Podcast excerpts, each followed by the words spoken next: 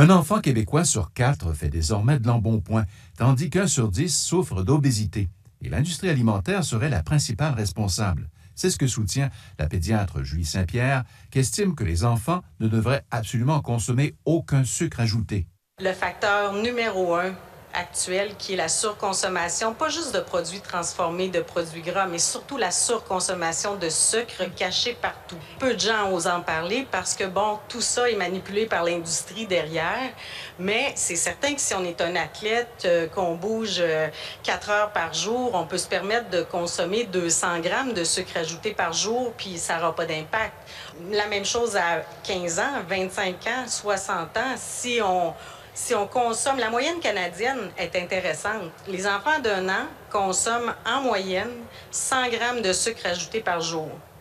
À un an, ils ont droit à 0 grammes de sucre ajouté par jour. À partir de 2 ans jusqu'à 8 ans, ils ont droit à 12,5. Dans un petit jus, il y en a combien? 20. Tout le manque d'éducation. Pour quelle raison? Ben, je pense qu'on s'assure d'être capable de vendre encore des produits puis de faire de l'argent sur le dos de la santé. Un, un, jeune enfant qui bouge à peine une heure dans sa journée en jeu libre ne peut pas consommer le 100 grammes de sucre. Il devrait bouger 8 à 10 heures. Mm -hmm. Or, on enlève des récréations puis on réduit le temps d'activité libre chez les enfants.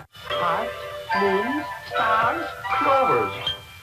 See? Magically delicious. They're coming. I'll fly away in a balloon.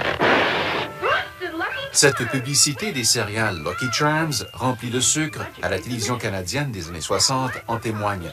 Les entreprises de l'alimentation et nos médias ont transformé notre désir naturel pour les aliments sucrés en une véritable obsession.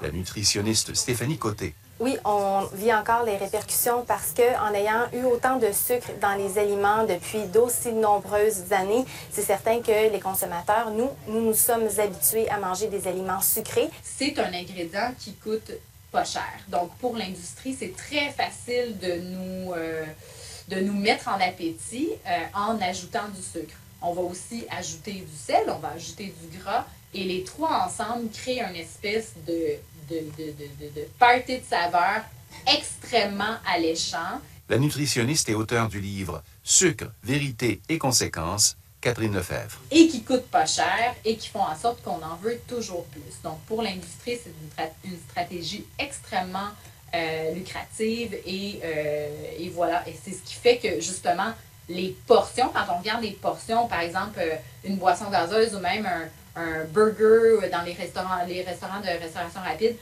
au fil du temps, oui. les portions ont augmenté aussi. Ça devient, ça devient une référence. Donc, quand on commande un, un aliment, on commande une boisson, ça devient normal de, de qu'un format individuel de boisson gazeuse soit deux tasses, un, un demi-litre ou un trois quarts de litre. Une bouteille de 750 millilitres de boisson gazeuse, c'est considéré comme un format individuel. C'est quand même inquiétant. Un reportage de Radio-Canada International.